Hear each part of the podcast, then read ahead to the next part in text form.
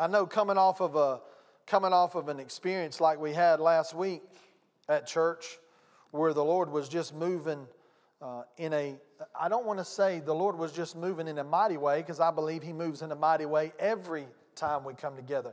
But He moved in a different way last week and just really ministered to all of us. So it's real challenging sometimes to come back down from that and say, Lord, I want to do that again. I just want to sing and get, you know, drunk in the spirit all over again, and that's good. But this morning, the Lord wants to say some things to you uh, and impart some, uh, let me say it this way. The Lord wants to reveal some things to us about Him so that the next time we have a corporate meeting like that, you'll be able to get in a little deeper because you have a little more understanding about our Father, and that gives you a greater appreciation and a greater love for our Father, and therefore you get a little more excited, you get a little more uh, crazy, if you will, in the spirit if you want to. We come to church so much of the time, and we treat everything as so formal. I, uh, amen. Am I the only one that thinks like that sometimes? And so I met with the praise and worship team on Thursday, and and uh, they were getting ready to rehearse. And I told them, I said, church has become so focused at times as a whole. I say church, not just us, but everybody. We have become so focused as a whole on format that we forget about content. Uh, we focus so much on, well, did the lights come on right? Did the words, can you see them? Uh, did the smoke, was it too smoky or not smoky enough? Everybody's like, well, where's the smoke? You know what I'm saying. Were, were the lights too bright or were they too dark? Uh, did we have too much going on or not enough? Were the singers in tune or were they out of tune? Or were they together or were they not? Did they transition that song best or was it a little awkward? And I said to them, I don't care about any of that because I care about content. My, my heart, and I believe the Lord's heart, the Father's heart, is for us to worship Him in spirit and in truth. All that other stuff will take care of itself. You could take the prettiest cake in the world. I can't remember who I said that to. I said that recently. We went to a, there was an event and it was two kinds of cake. There was a homemade cake and there was a store bought cake. You can take a store bought cake and dress it up, but at the end of the day, guess what? It's a store bought cake. But there's something about a homemade cake. And it's not the icing. The icing is just on the cake. It's the cake, it's the substance. I'm more, God's more. I'm telling you this morning, Him, your Father, is more interested in the substance of your cake than the icing. Cain and Abel this isn't any of my message. This is all free this morning, okay? It's just coming up as we're talking. Cain and Abel, uh, uh, Cain learned that the hard way. He gave him what he thought was his best, but Abel said, I'm going to give you my best. I sacrifice the best. That's what he's after. He's after your heart, he's after, your, he's after the substance. Amen. Amen. So turn to Hebrews chapter 12, that's where we're going to begin this morning. Hebrews chapter 12. How many of you uh, love your mama? How many of you had your mama get on to you? How many of you had your mama get on to you this morning? My mama didn't get on to me this morning. She don't get on to us too much anymore, does she, Dusty? We grown, we know everything now, right? No? Now, how you going to shout me down there, but you won't shout me down with this is my Bible? I'm like, oh, you don't know everything, Pastor. I'm kidding. Hebrews chapter 12. I want to talk to you this morning just for a few minutes. And, and uh, I'm going to try to do three things. I'm, I'm going to try to, to try to uh, soften, I'm going to soften up the ground and I'm going to plant some seed in your life that I believe the Lord wants to plant. Specifically concerning how the Lord, how our Father, everybody say, My daddy, how your daddy responds to you in life. Uh, specifically, because I, I don't really have a title as much as I, I just kind of want to say, let, let's take a look and examine how did your mama get on to you? And how does the Lord get on to us? Everybody say, well, what kind of Mother's Day message is that? I believe that my heart is to get it out in such a way that when you leave here, you have a better understanding about the Lord and about your Father, how He corrects us, how He adjusts us. And at the same time, you understand about the aspect of trials in our life and how we are to respond to them and how they affect that response. Are you, are, you with me? I know that's a lot, but just bear with me. Hebrews chapter 12. Excuse me. Hebrews chapter 12 says this Therefore, we also, since we are surrounded by such a great cloud of witnesses, let us lay aside every weight and the sin which does so easily ensnares us, and let us run with endurance the race that is set before us, looking unto Jesus, the author and finisher of our faith. Say, Jesus is the author and the finisher of my faith, who for the joy set before him endured the cross, despising the shame, and has sat down at the right hand of the throne of God. You ready? For consider him who endured such hostility from sinners against himself, lest you become weary and discouraged in your souls. You have not yet resisted the bloodshed, striving against sin, and you have forgotten the exhortation which speaks to you as to sons and daughters, which the Greek specifically says, talking about children of God. My son, do not despise the chastening. Now, the word in the margin of my Bible says discipline. Okay, but I, am going to explain that in just a minute. Do not despise the chastening of the Lord, nor be discouraged when you are rebuked by him, for whom the Lord loves, he chastens and scourges every son whom he receives. Scourges. Basically, he spanks every son that he receives. Can I say it that way? Uh, let, me, let, me say, let me say this. Uh, some people have the mistaken idea that uh, there's two sides. There, there's two sides to this coin. Some people have an expectation and a, and a thought pattern that has been ingrained to them that when the Lord disciplines, He chastens, or He uh, uh, scourges us, or He spanks us, He does it in such a way, uh, He does it in, in this way, okay? This way being sickness, disease, poverty, um, humility, uh, and when I say humility, I don't mean like walking, God resists the proud but gives grace to the humble. I'm talking about He humiliates you in front of others. Uh, there's this aspect that we serve a vengeful and fiery, wrathful God. That when you mess up, you know, we've talked about those things before that he, he beats us, He drags us down, inflicts us with certain sicknesses and disease. That's one character, that's, that's one aspect of what people have seen.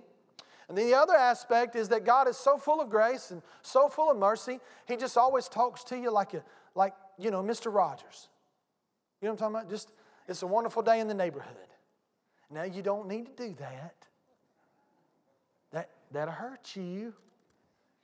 Uh, he never, he never, uh, he never um, allows certain things in our lives to take place so that we may learn from those things.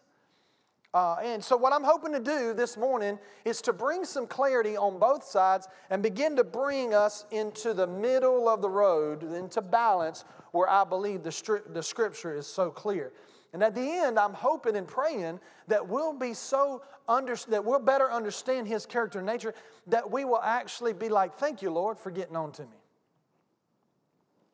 because we'll understand what it is He's trying to accomplish. Are you with me? All discipline, and what I like about this verse is he lists three specific things. He lists chastening, rebuking, and then, you know, the spanking comes. So he gets on to you, then he rebukes you, then he spanks you. I'm going to dissect those words, and I'm going to give you a clear understanding of what that is. Number one, it is a process. God, our Father, uh, no discipline, no correction comes without first. Um, Instruction. Everybody say instruction. How can you uh, uh, correct or rebuke or even spank your child when you have not instructed your child? The Bible says, train up our children, train up, train, how do you train somebody without giving them information, without setting those boundaries, without saying, okay, I'm going to instruct you in how to live your I'm going to instruct you on how to make your bed. I'm going to instruct you on how to clean your room. I'm going to instruct you. I'm going to, I'm going to show you. I'm even going to help you do it. And then there comes a point where I expect, we expect our children to do those things, right? In accordance with what we've instructed. Now, think about how your mama got on to you. Think about how your mother instructed you. And now I want you to think for a moment how did your mother instruct you when you were a babe?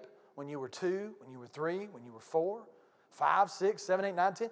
And then how does she relate to you now that you are older? And that New Covenant Church will give you a picture of how God relates, corrects, and adjusts us. Uh, my, my mother has not spanked me for many, many, many, many, many years. Why? Because because I have grown up. I have become an adult. And so now that, that form of corrective, uh, uh, um, that corrective vehicle doesn't work on me any longer because I'm now an adult. It's not the same. Uh, your parents will instruct you when you are a child on a certain in a certain way, in a certain manner, in a certain tone of voice, but as you get older, they don't instruct you the same way anymore. It's the same way with our Father. I remember as a young as a young man in the Lord, growing up in the things of God, there are certain things that the Lord would do for me that He doesn't do for me now because He expects me to walk as an adult. When I was first beginning to walk in an area of faith and believe in God, boy, I mean, it took all I had just to believe God for necessarily $5 or a dollar or $10. And the Lord would help me in my ignorance. The Lord would help me. Any of you have ever been helped as a, as a young child? So the Lord will help me. The Lord helped me in those areas. But as I've gotten older, He expects me to now exercise my faith, exercise my authority, exercise my dominion on a different maturity level than when I was four years old or three years old or a new babe in Christ. Uh, let me say it this way. Uh, I know that some of you have not known the Lord a long time. Some of you have known the Lord a long time. So, if both of you were sitting in my office and dealing with the same situation, I'm going to be a lot more lenient on the five year old in Christ than I am the 55 year old in Christ. Everybody said amen. Am I being harder on that individual? Am I living, giving one more grace, a little more grace than the other? No, I'm treating you in relationship to, guess what? Children in the Lord are children in the Lord. They're gonna make mistakes. I can't believe that person cussed. They're five years old in the Lord. They don't know. They've lived their life in a realm of dominion that now we are trying to move them out of and place them into a place of maturity with the Lord, we've got to give them grace, don't we, Brother Barry? We got to give them grace. Aren't you glad the Lord gave me and you grace as we were coming up? Grace and mercy. God doesn't expect a, a, child, a babe in Christ. Even Paul would said, Paul would relate to the Corinthian church, and he would say, By now you should be adults in the Lord, but you still have need of milk. Oh, well, I mean, Paul was just being harsh. No, he wasn't. He was saying there is a progression of growth, and you have yet to attain that growth because you're being lazy. You don't want to, you want everything given to you. That's a different person than the person who just is struggling coming out of this renewing their mind into the things they've lived. I mean, think about this. When you got, let's think about when you got born again. If you got born again at 12 years old or 10 years old or 13 years old and you've lived your whole life in that realm, it's a lot easier for you to do certain things and grasp certain concepts than a, than a man or a woman. Let's say a woman who's lived 45 of years of her life in an abusive, destitute relationship, and now she's supposed to believe that God loves her, period. And yet, none of her, fa- her father didn't, her stepfather didn't, none of her first two husbands did. And we're going to look at that woman and we're going to say, I can't believe you can't get yourself together. You get yourself together. That's how God, God looks at us. Let me tell you something. God is, is, is very confident in himself. And he is not bothered at all by people having a wrong view of who he is. You know why? Because he loves you, he loves me. He's trying to get us to a place where we understand who He is. He is not bothered by those things. For all of those who think that God gets bent out of shape when people have a wrong view of Him, He's not bothered by that. Well, how can you say that? Because on that cross, He said, Father, forgive them, because they ain't got the slightest idea what they're doing. And so now, we come to this dispensation and we serve a vengeful God who beats us and spanks us when we get out of line? No. Well, what about correction? Oh, he corrects us. The word chasten means to instruct. Listen, you, you, you got to get out of your mind, my mind and your mind, we got to get out of the mind that the Lord, uh, um, that, that the Lord, the first thing He does is He spanks us. No, He doesn't. He corrects us, He adjusts us, He gives us instruction. The word chasten describes corrective discipline, listen to this, used in training a child. Such treatment is administered not harshly, but in love, with the well being of the child in mind. Well, I'm to tell you, when I studied, when I began to study this and begin to get this, I'm just to go ahead and prepare you. It convicted me. The first thing the Lord does is He offers instruction. I don't always do that. Now, y'all may be more sanctified and holy than I am, I don't always do that. I don't always do that with my natural children, and I certainly don't always do that with my spiritual children.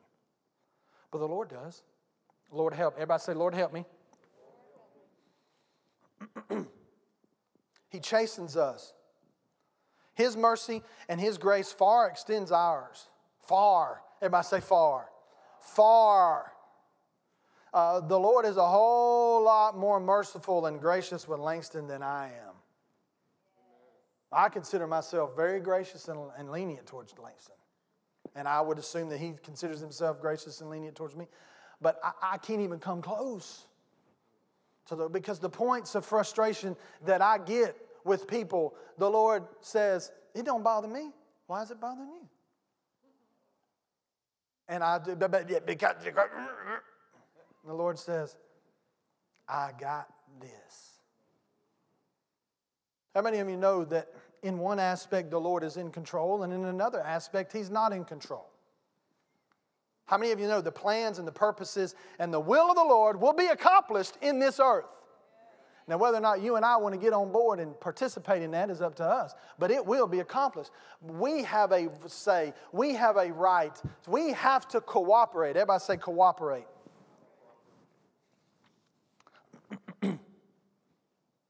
now, it's funny because before he starts talking about despising the chastening of the Lord, I want you to listen to verse 1 and verse 2. Therefore, since we are surrounded, let us, who?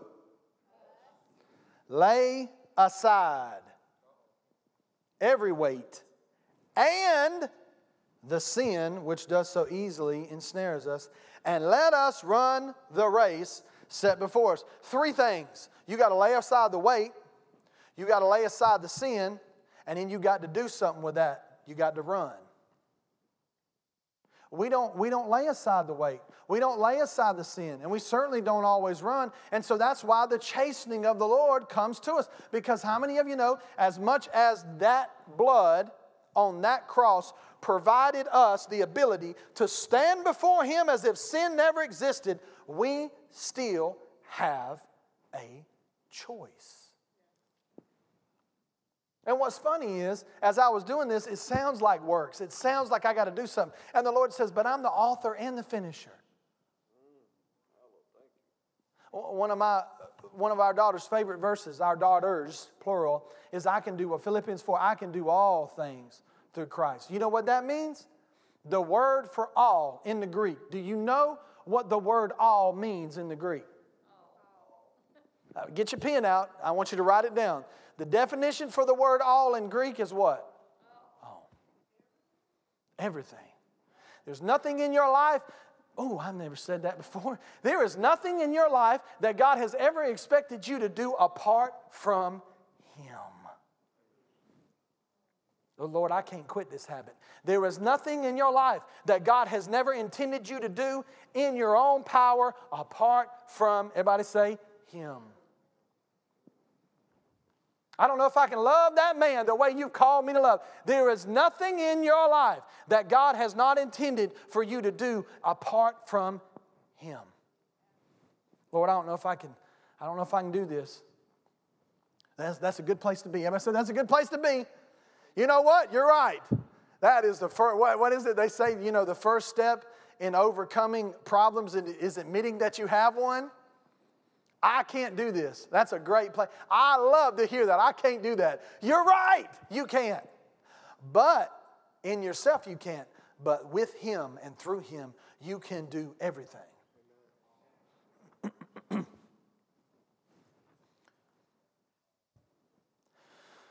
then he says, verse 3 to tells us, in verse 3, he says, For consider him who endured such hostility from sinners against himself, lest you become weary and discouraged in your souls. And I like verse 4. This is my translation. As if you have resisted anywhere close to bloodshed and that you have even begun to strive with sin. What is that? That's the poor, pitiful me. I can't help it. Hmm. you don't know what I've been through, Pastor. you ain't resisted the bloodshed yet. Oh, but you don't know what I came up through. You have not resisted to bloodshed yet. Any of you been in so, so much stress and wrestled with something to such a degree that you begin to sweat blood because the capillaries in your brain begin to pop one by one because of the weight of what you had been through or going through or fixing to go through? That's what Jesus, you ain't resist. You and I have not resisted, but you don't understand you don't understand, ladies, what I mean. You have not yet resisted it doesn't mean that I don't sympathize. It doesn't mean that we don't sympathize with you. Listen, there is nothing that is common to man that God has not, Jesus himself has not what? Experienced. I mean, if you're going to cry, I say this as nicely as I can. I'm going to say this as a pastor. If you're going to cry to anybody, go cry to Jesus. He can handle it. But when you cry to man, you reach a point of mercy that, and compassion that some people reach a limit. You'll never reach that limit with God. I've had, I've gone to the Lord and said, Lord, I can't do this, and laid in sweat and done. I don't know what to do. And the Lord said, Are you ready to let me help you do it? Y'all don't know, Lord, if I can do this anymore. and the Lord said, I'm going to teach you how to do it. What did Jesus say? Jesus said, Come follow me, and I'll make you fishers of men. Anybody resisted the bloodshed yet? No. So he goes through all that. Then he says, despising the chastening of the Lord. Let me tell you something. There's, there's an element of instruction and then an element of rebuke that sometimes is only needed in people and you never have. There are some children that don't ever get spanked because they don't ever need to get spanked because they change their behavior at number two, and sometimes at number one. It's our pride and um, arrogance and just, you know, rebelliousness that wants us to just push the limits. How many of you have done that with God?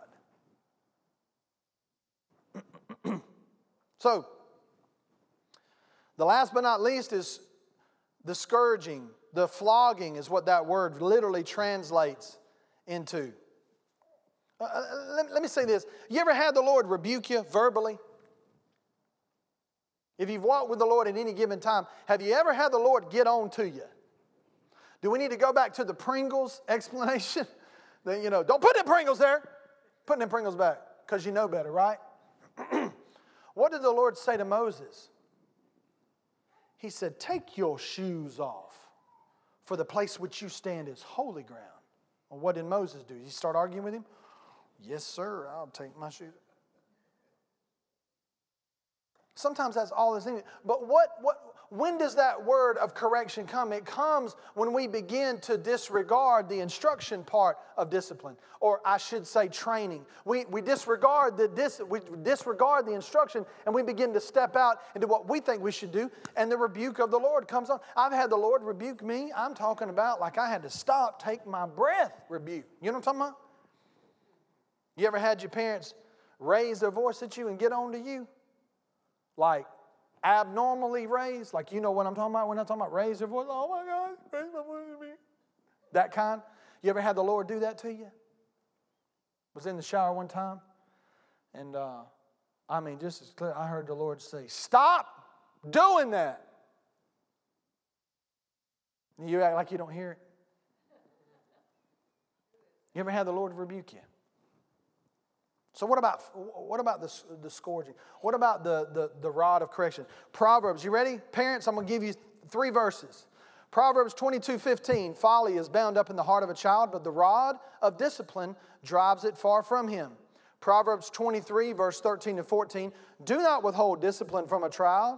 Child, if you strike him with a rod, he will not die. Somebody call DFACS. He ain't gonna die. If you strike him with the rod, you will save his soul from Sheol, which is H E double hockey sticks. Proverbs 29 17, discipline your son, and he will give you rest. He will give delight to your heart. So, how does God discipline us? Well, I'm glad you asked. Turn to Psalm 119. Psalms 119. Uh, when I was getting ready for this, I'm going to get to the spanking part, okay? Because everybody's like, well, how's the Lord going to spank us? I'm going to get there. Just hang on. One definition said this instead of becoming discouraged, the readers should view their persecution as evidence of God's love for them, as His children, bringing them to spiritual maturity. The writer does not suggest that God is responsible for the sufferings that hostile sinners bring upon them, but he does indicate that God uses every and even adverse circumstances as instruments to accomplish his purpose. Now, let me tell you something what I have a hard problem, what I have a problem with that. Number one, I don't see it scripturally. Okay? The only scripture I see is that we know that in all things, everybody say all things, God works for the good did it say anything about God being the author? Did it say anything about God causing this? It said that we know that in all things God works, which means the blood of Jesus was so much more than anything we could ever do that now it covers that situation to such a degree no matter what the enemy does to you, no matter what we do to ourselves, His love, His mercy, His grace will never be reached. Well, what about sin, Pastor? Where sin abounds, Grace. Not just more, much more. How much is much more? You got a $500 payment that's due tomorrow, and I say, I'm going to give you more than what your payment is. How much would you think that would be? $600. But if I said your payment is $500, I'm going to give you much more than what you need. What would you think that would be? A thousand? Twenty-five hundred? How much is much more? How much more weight do you need to lose? How much more time do you need? See, we got to bring it down to something we can relate to. How much more fried chicken do you want to eat? How much more of Granny's homemade cake do you want to take home? Now tell me how much is much more. How much is much more? Where, grain, where sin abounds, much more fried chicken and cake and uh, weight you need to lose abounds. But you, I'm trying to get you to understand much more, much more. God ain't scared of sin, as if sin is the unpardonable sin. No. Well, I just I can't believe that they believe that about God. Well, you're the only one because God ain't bothered by it. Because he can, he's got the answer. He's got the solution. Man, that used to bug me. Oh, that used to bug me. Somebody talk about God wrong, somebody talk about Jesus wrong. I mean, I used to get infuriated, and the Lord said, I can take care of myself.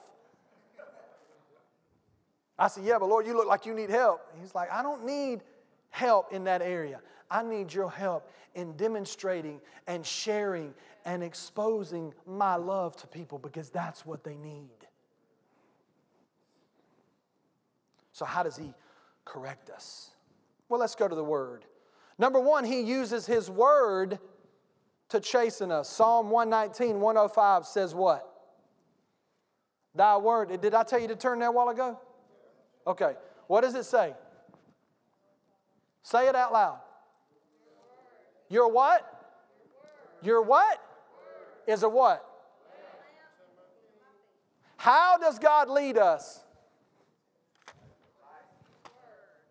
Does it say anything about thy troubles and circumstances are a lamp unto your feet? Does it say that, bro? No. What does it say? His word. Whose word? Who? What instructs us? All right. Hebrews 4:12. It's all right this morning, a little different. It's okay.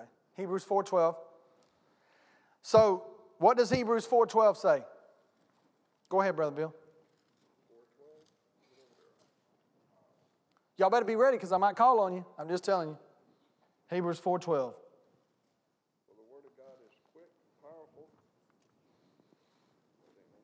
Try it now. You got the mic on? The floor mic? Tristan, Will, somebody? There it is. Hebrews 4:12.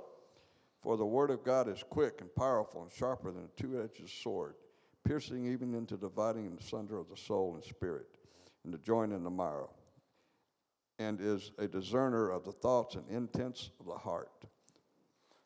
What is it? What does the word do? What do you need to discern the thoughts and intents of the heart for? Because you need to know what to do. You need to know whether it's God telling you to do it or whether it's your flesh or your heart being misled. Isn't that what it said? All right. Romans 12, 2. Romans 12, 2. So the word is a lamp, so it's a guide. Then it says that it's a, it, it cuts us and it says, no, this is right or no, this is wrong. No, this is not according to the word. This is your flesh. No, this is your, get your heart back in alignment. Can you see the word of God doing that? A knife, a scalpel, is not a negative thing if it's used in the correct manner. It can be used for healing and cutting things out of you that don't need to be there. The Word of God does that. What does the Word do? It cuts us. Well, why do we need cutting? I'm glad you said that. Who's got Romans 12? Go ahead.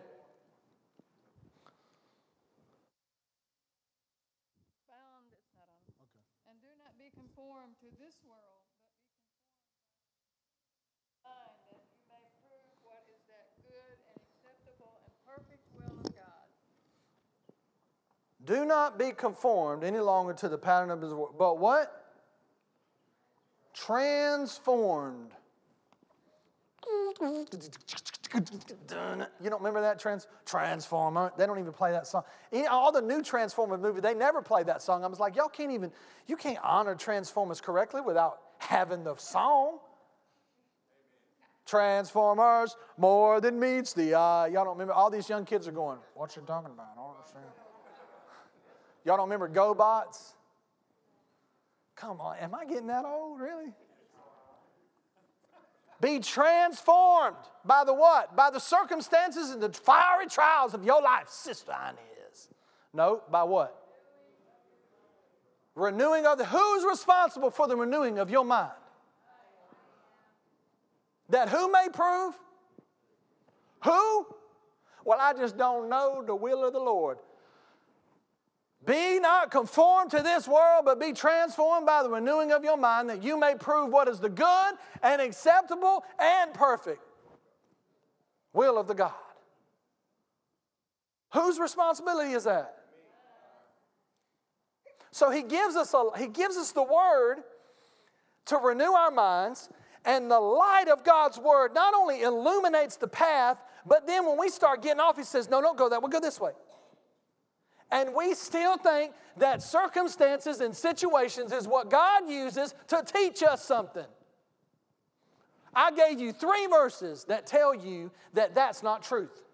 The first thing he does is he teaches us and instructs us by his word and uses the light of his word. Well, what if I ain't reading the word? Well, that's why I'm up here preaching. Oh, you gonna tell me that all those people that have gotten saved at Billy Graham's crusades, and all the people that have gotten saved at Dad Hagin's, and all the people that have gotten saved at all the churches in all the world got saved without hearing the word? What led them to the cross? Glory to God. The Word. What is the Word? He was made flesh and dwelt among men. Jesus is the Word. The circumstances in your life ain't there to teach you something. Jesus is there. The Word incarnate and the flesh of Jesus was there to teach us something. I'm gonna get my I'm gonna preach on now. What else does he use? Number one, he uses his word. What else does he use? I'm glad you asked. John chapter 14. John chapter 14.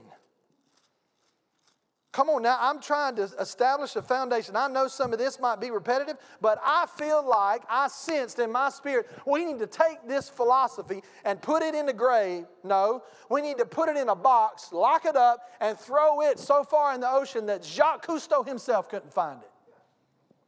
God is not using, is not causing the circumstances in your life to teach you something. The circumstances in your life and the things that are happening in your life and in my life, oh, they'll teach us something, but they only teach us something if we refuse to listen to the instruction of the Word of God in our life. Everything that has happened in my life, almost everything, 97.8 99% of everything that's happened in my life, I can trace back to I heard a word and I didn't do it. I disregarded it. Number two, John chapter 14, verse 26. You ready? But the Helper, somebody say Helper the Holy Spirit, whom the Father, my daddy, sent that helper. Your daddy sent us a helper. Will send in my name, so he comes in Jesus' name by the Father, our daddy. He will what? Teach us how many things? How many? And bring to your remembrance all things I have said to you. What does he use? What does he use to teach us things?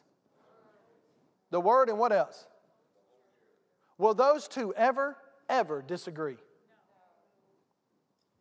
So, really, everybody said, I just want the Lord to speak to me. Lord, speak to me. Read.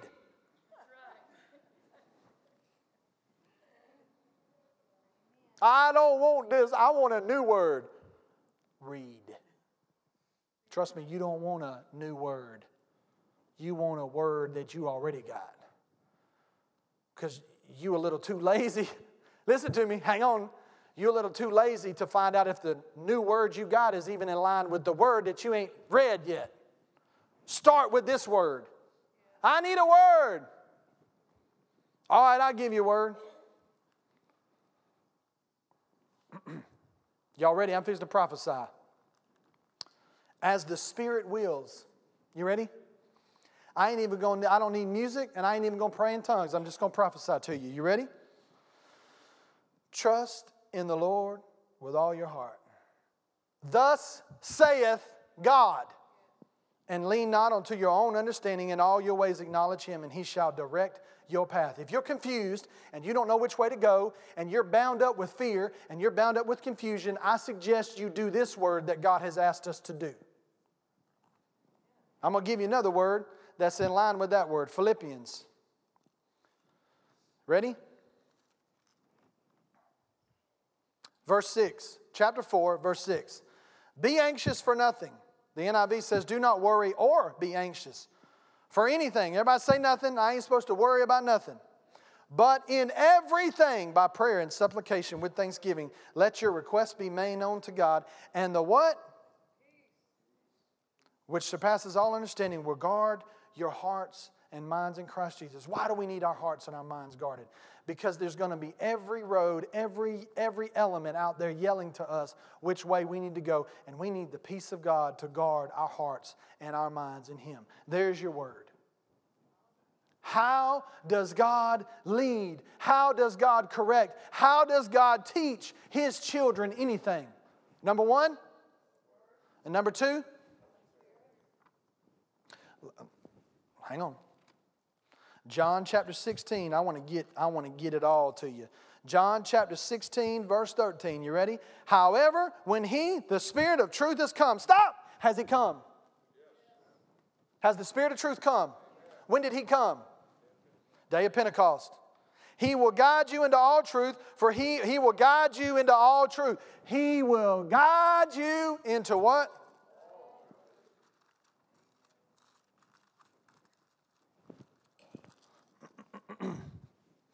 And when the day of Pentecost had fully come, they were all with one accord in one place, and suddenly there came a sound from heaven as of a rushing mighty wind, and it filled the whole house where they were sitting.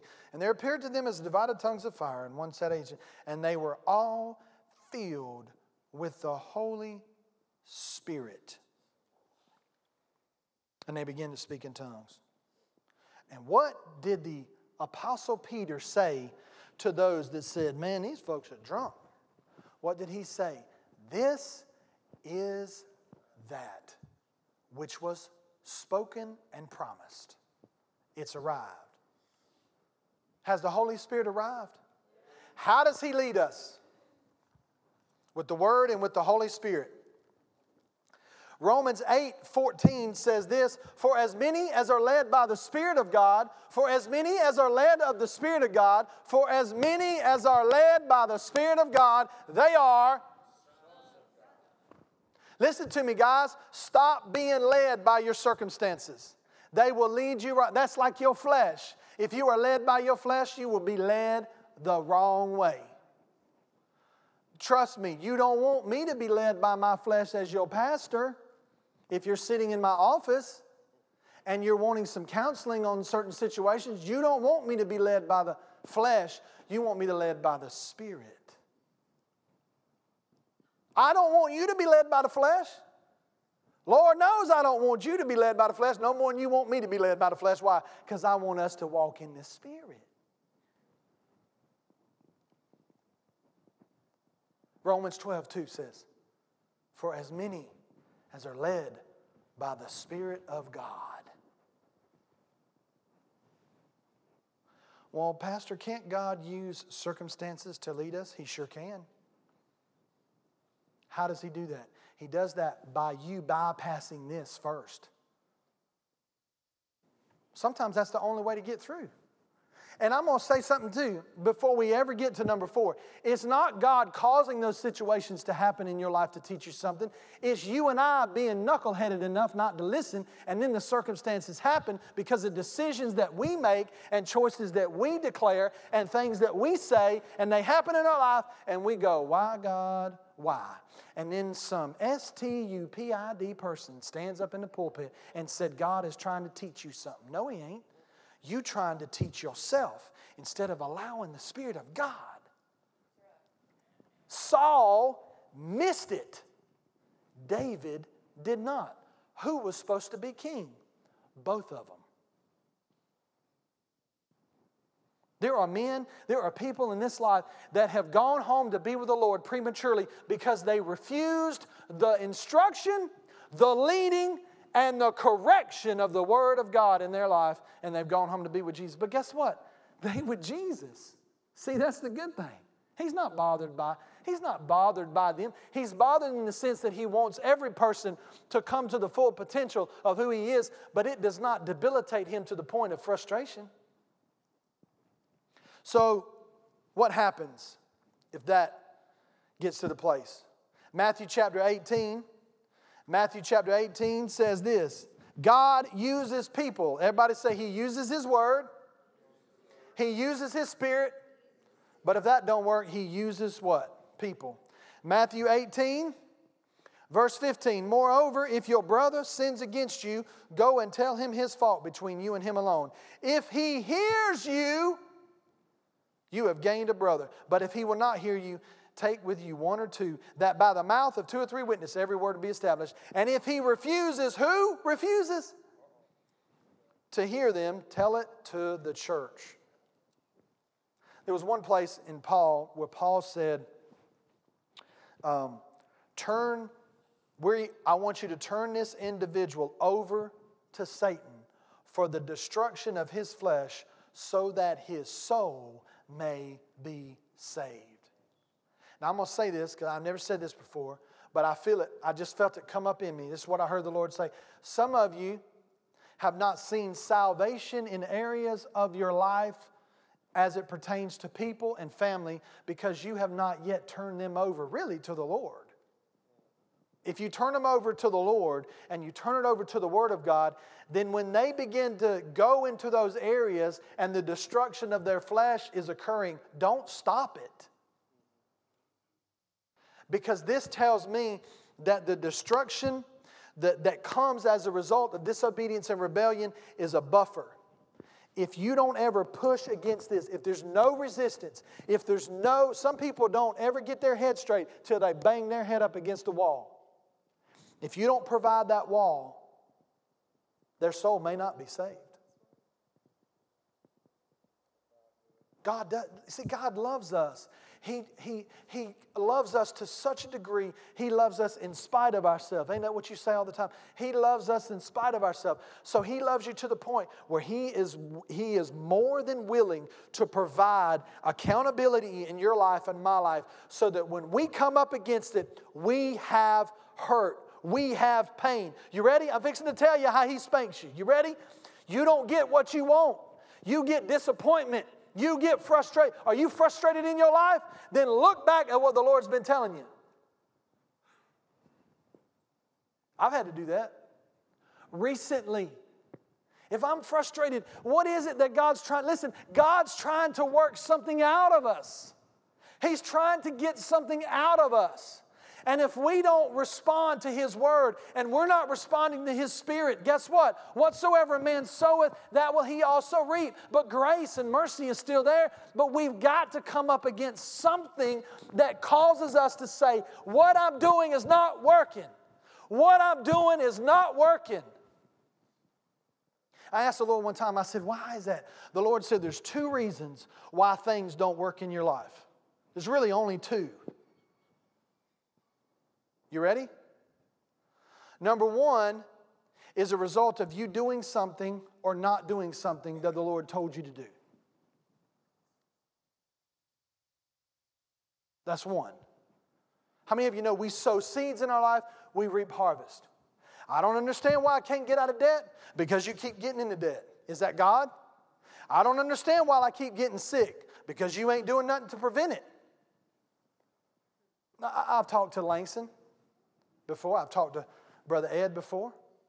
Uh, there are people in their medical field that they come up against that constantly get sick and they want medication, and all they would have to do is make an alteration in their life.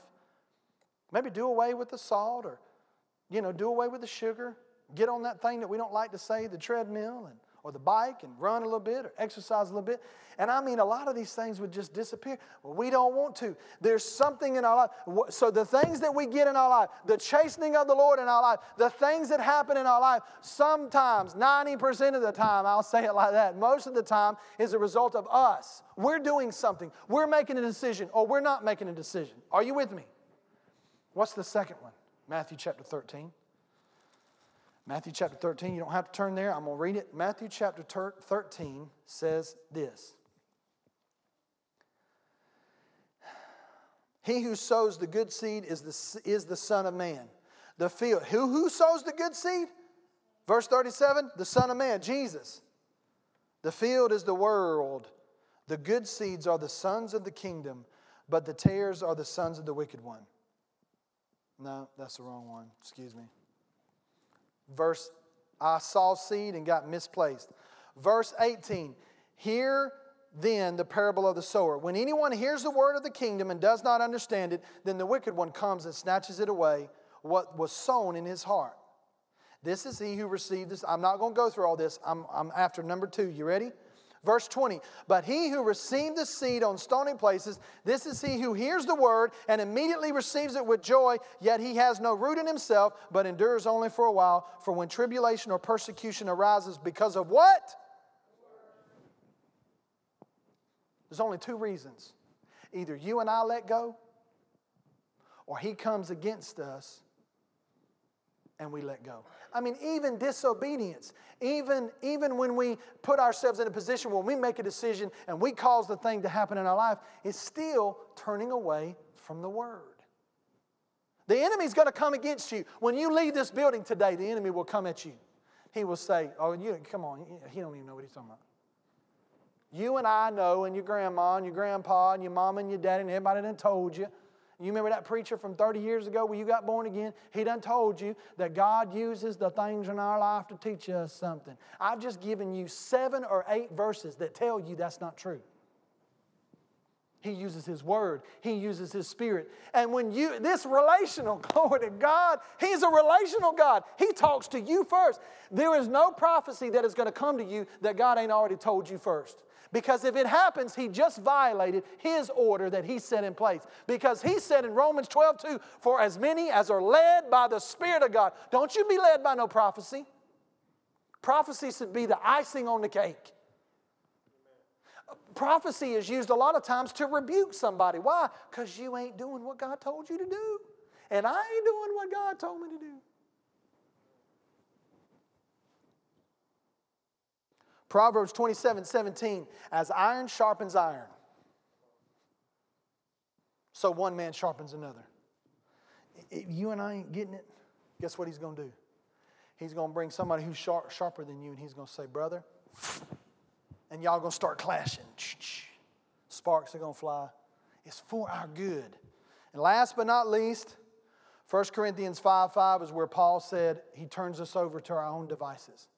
Listen, if you ain't going to listen to the Word, if you're not going to listen to the Holy Spirit, and you're not going to listen to your brothers and those that care about you, there's nothing we can do. From your standpoint, there's nothing else that can be done. Ah, but from our standpoint, there is.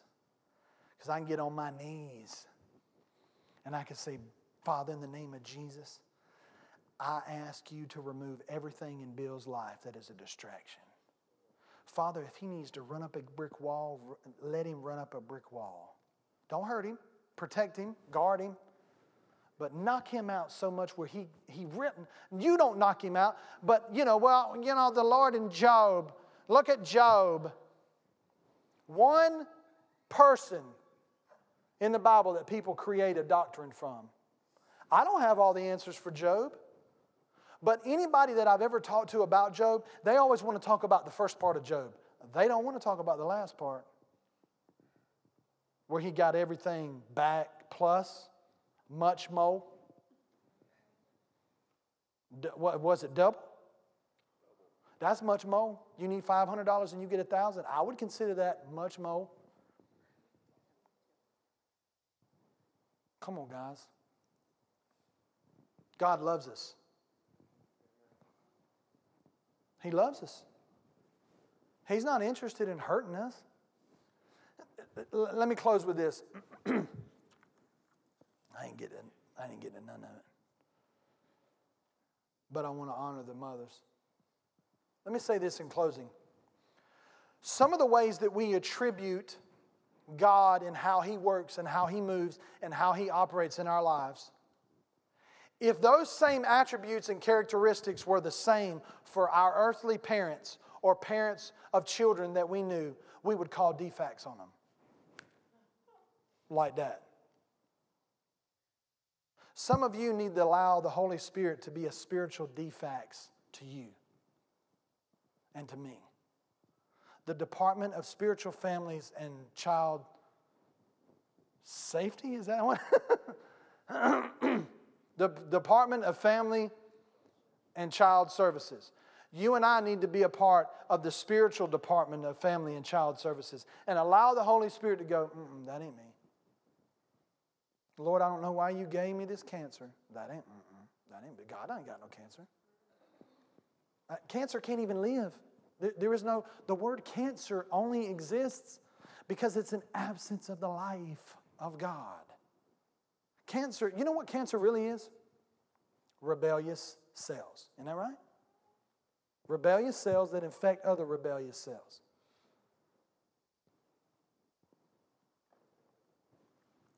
Stand with me. Listen to me, guys. Oh, He loves us. Why would He tell us to resist the very person that's causing these things if it was His will for Him to cause them? Do you see how confusing that is? I mean, I just confused myself. And I got it in my notes. Why would he, why would he choose to use something to confuse us and then tell us to do something that he really wanted us to have, but then we still fighting? Well, the Lord, brother, is using those circumstances in my life to teach me something. Then stop trying to fix the circumstances in your life and live in it. Wouldn't that make sense? If God is using something in your life to teach you something, then I would assume in order for us to get rid of that thing that is teaching us something, we would need to allow it to teach us. So go home and get rid of all the headache medicine in your house.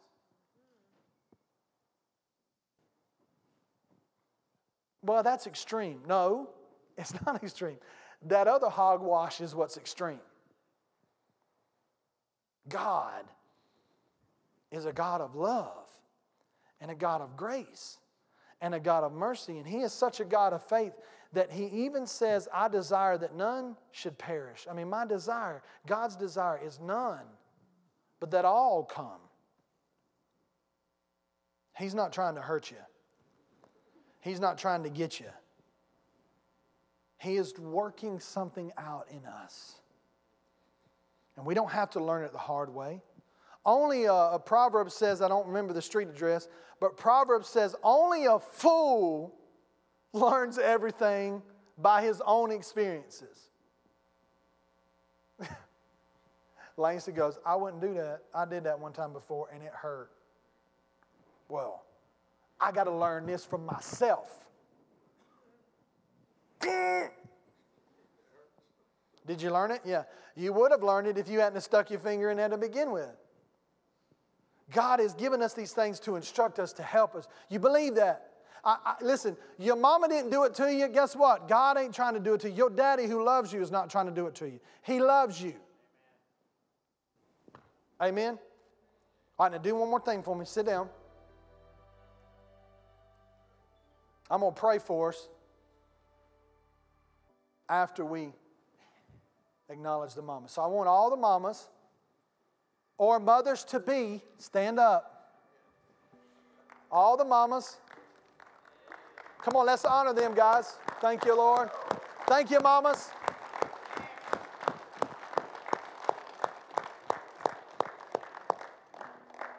All the kids, yeah. Kids, I want all of y'all to go. You want them to come there? All right, all the mamas come back there. Are the kid? No. All the kids go back there towards Miss April. That's the pastor's wife, by the way. That beautiful mama right there. You want all the mamas to go, okay, all the mamas come forward. This is what we did last time. All the mamas come forward. Oh, someone.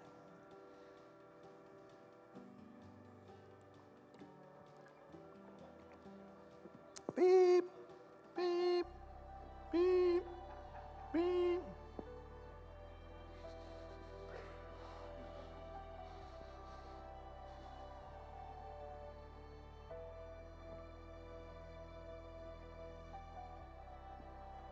All the mamas, all the mamas up here. Good looking, bud. Let's give them all a round of applause and honor them one more time.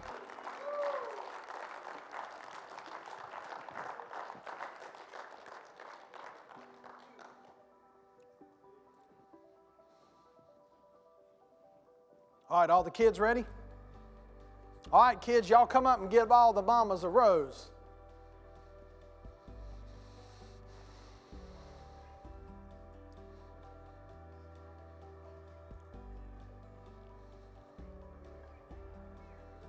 All right, I want all the kids to stay up. When you give the mama the rose, stay up there with your mamas. And if the mamas are here and their kids aren't here, make sure every mama gets a rose.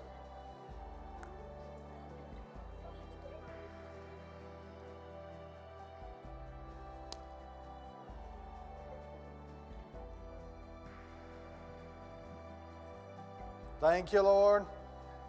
It's a good looking bunch of mamas right there, ain't it?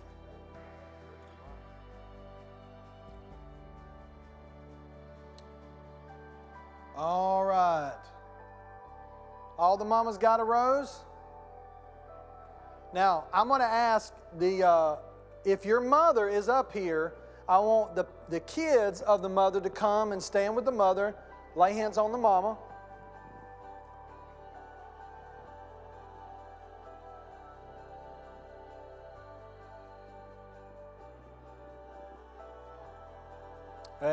Amen. Everybody up? Come on, y'all go lay hands on your mama.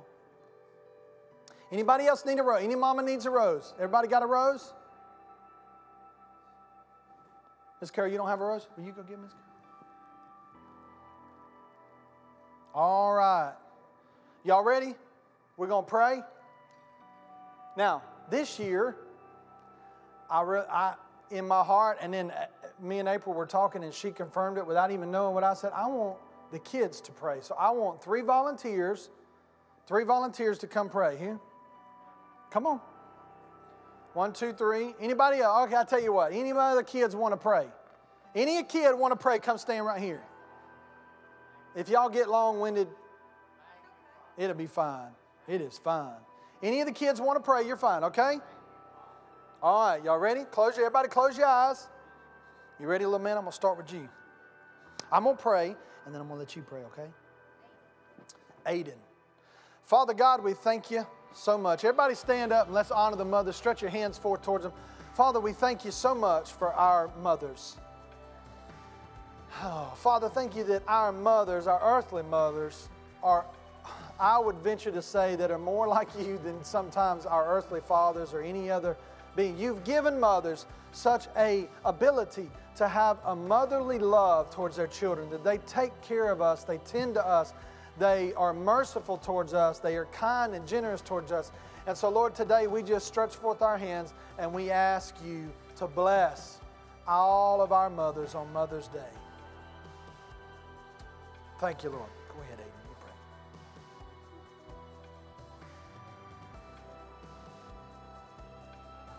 Is it not on? Hang on. Y'all got me on back there? Uh uh Sorry. Thank you, Lord. Go ahead. Thank you for everybody, for everything. Thank you. Amen. You go ahead, little.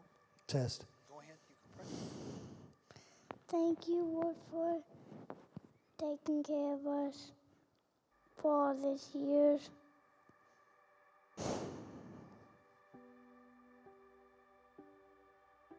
Thank you. Amen. Thank you, Jesus, for everything you've done for us and watching over us. And I just want to thank you for everything you've done, for blessing us with these wonderful mothers today. Thank you, God. Amen. I don't want to do it. Yeah, well, no. Lord Jesus, I just thank you that we have mothers and that we are able to live on this earth because you blessed us with a mom and you. I, I just ask you to. I'm thankful for all these mothers today. Amen. Lord Jesus, I pray that we will have a beautiful Mother's Day and that I thank you for all these mothers that they are able to, to watch over us and take care of us and bless us. And I just pray that they will be, they will have a blessing and that they are a blessing too. In Jesus' name. Father God, I just pray that you will help us realize how much our, we need our mothers and that this is a special day for all mothers. Mothers, and I just pray that I just thank you for our mothers. Amen. You want to try one more time? You sure? Okay. Hallelujah. Anybody else? Any other kid want to pray? No? You want to pray? Anybody else want to pray? Well, Father, we thank you once again for these mothers. Lord, we declare a blessing over them today and the rest of this year. Lord, that you would take them to places that they've never been. Lord, that you would energize them to places and things that they have never that they've never experienced in the name of Jesus. And that, Lord, that no weapon formed against them shall prosper, for this is the heritage of the servants of the Lord. And these are your handmaidens in the Lord. And that you would bless them, that you would cause fruitfulness to come on them, that everything they put their hands to would prosper, and that the world would see that they are blessed because you love them as you have loved Jesus. In Jesus' name. And everybody said, Amen.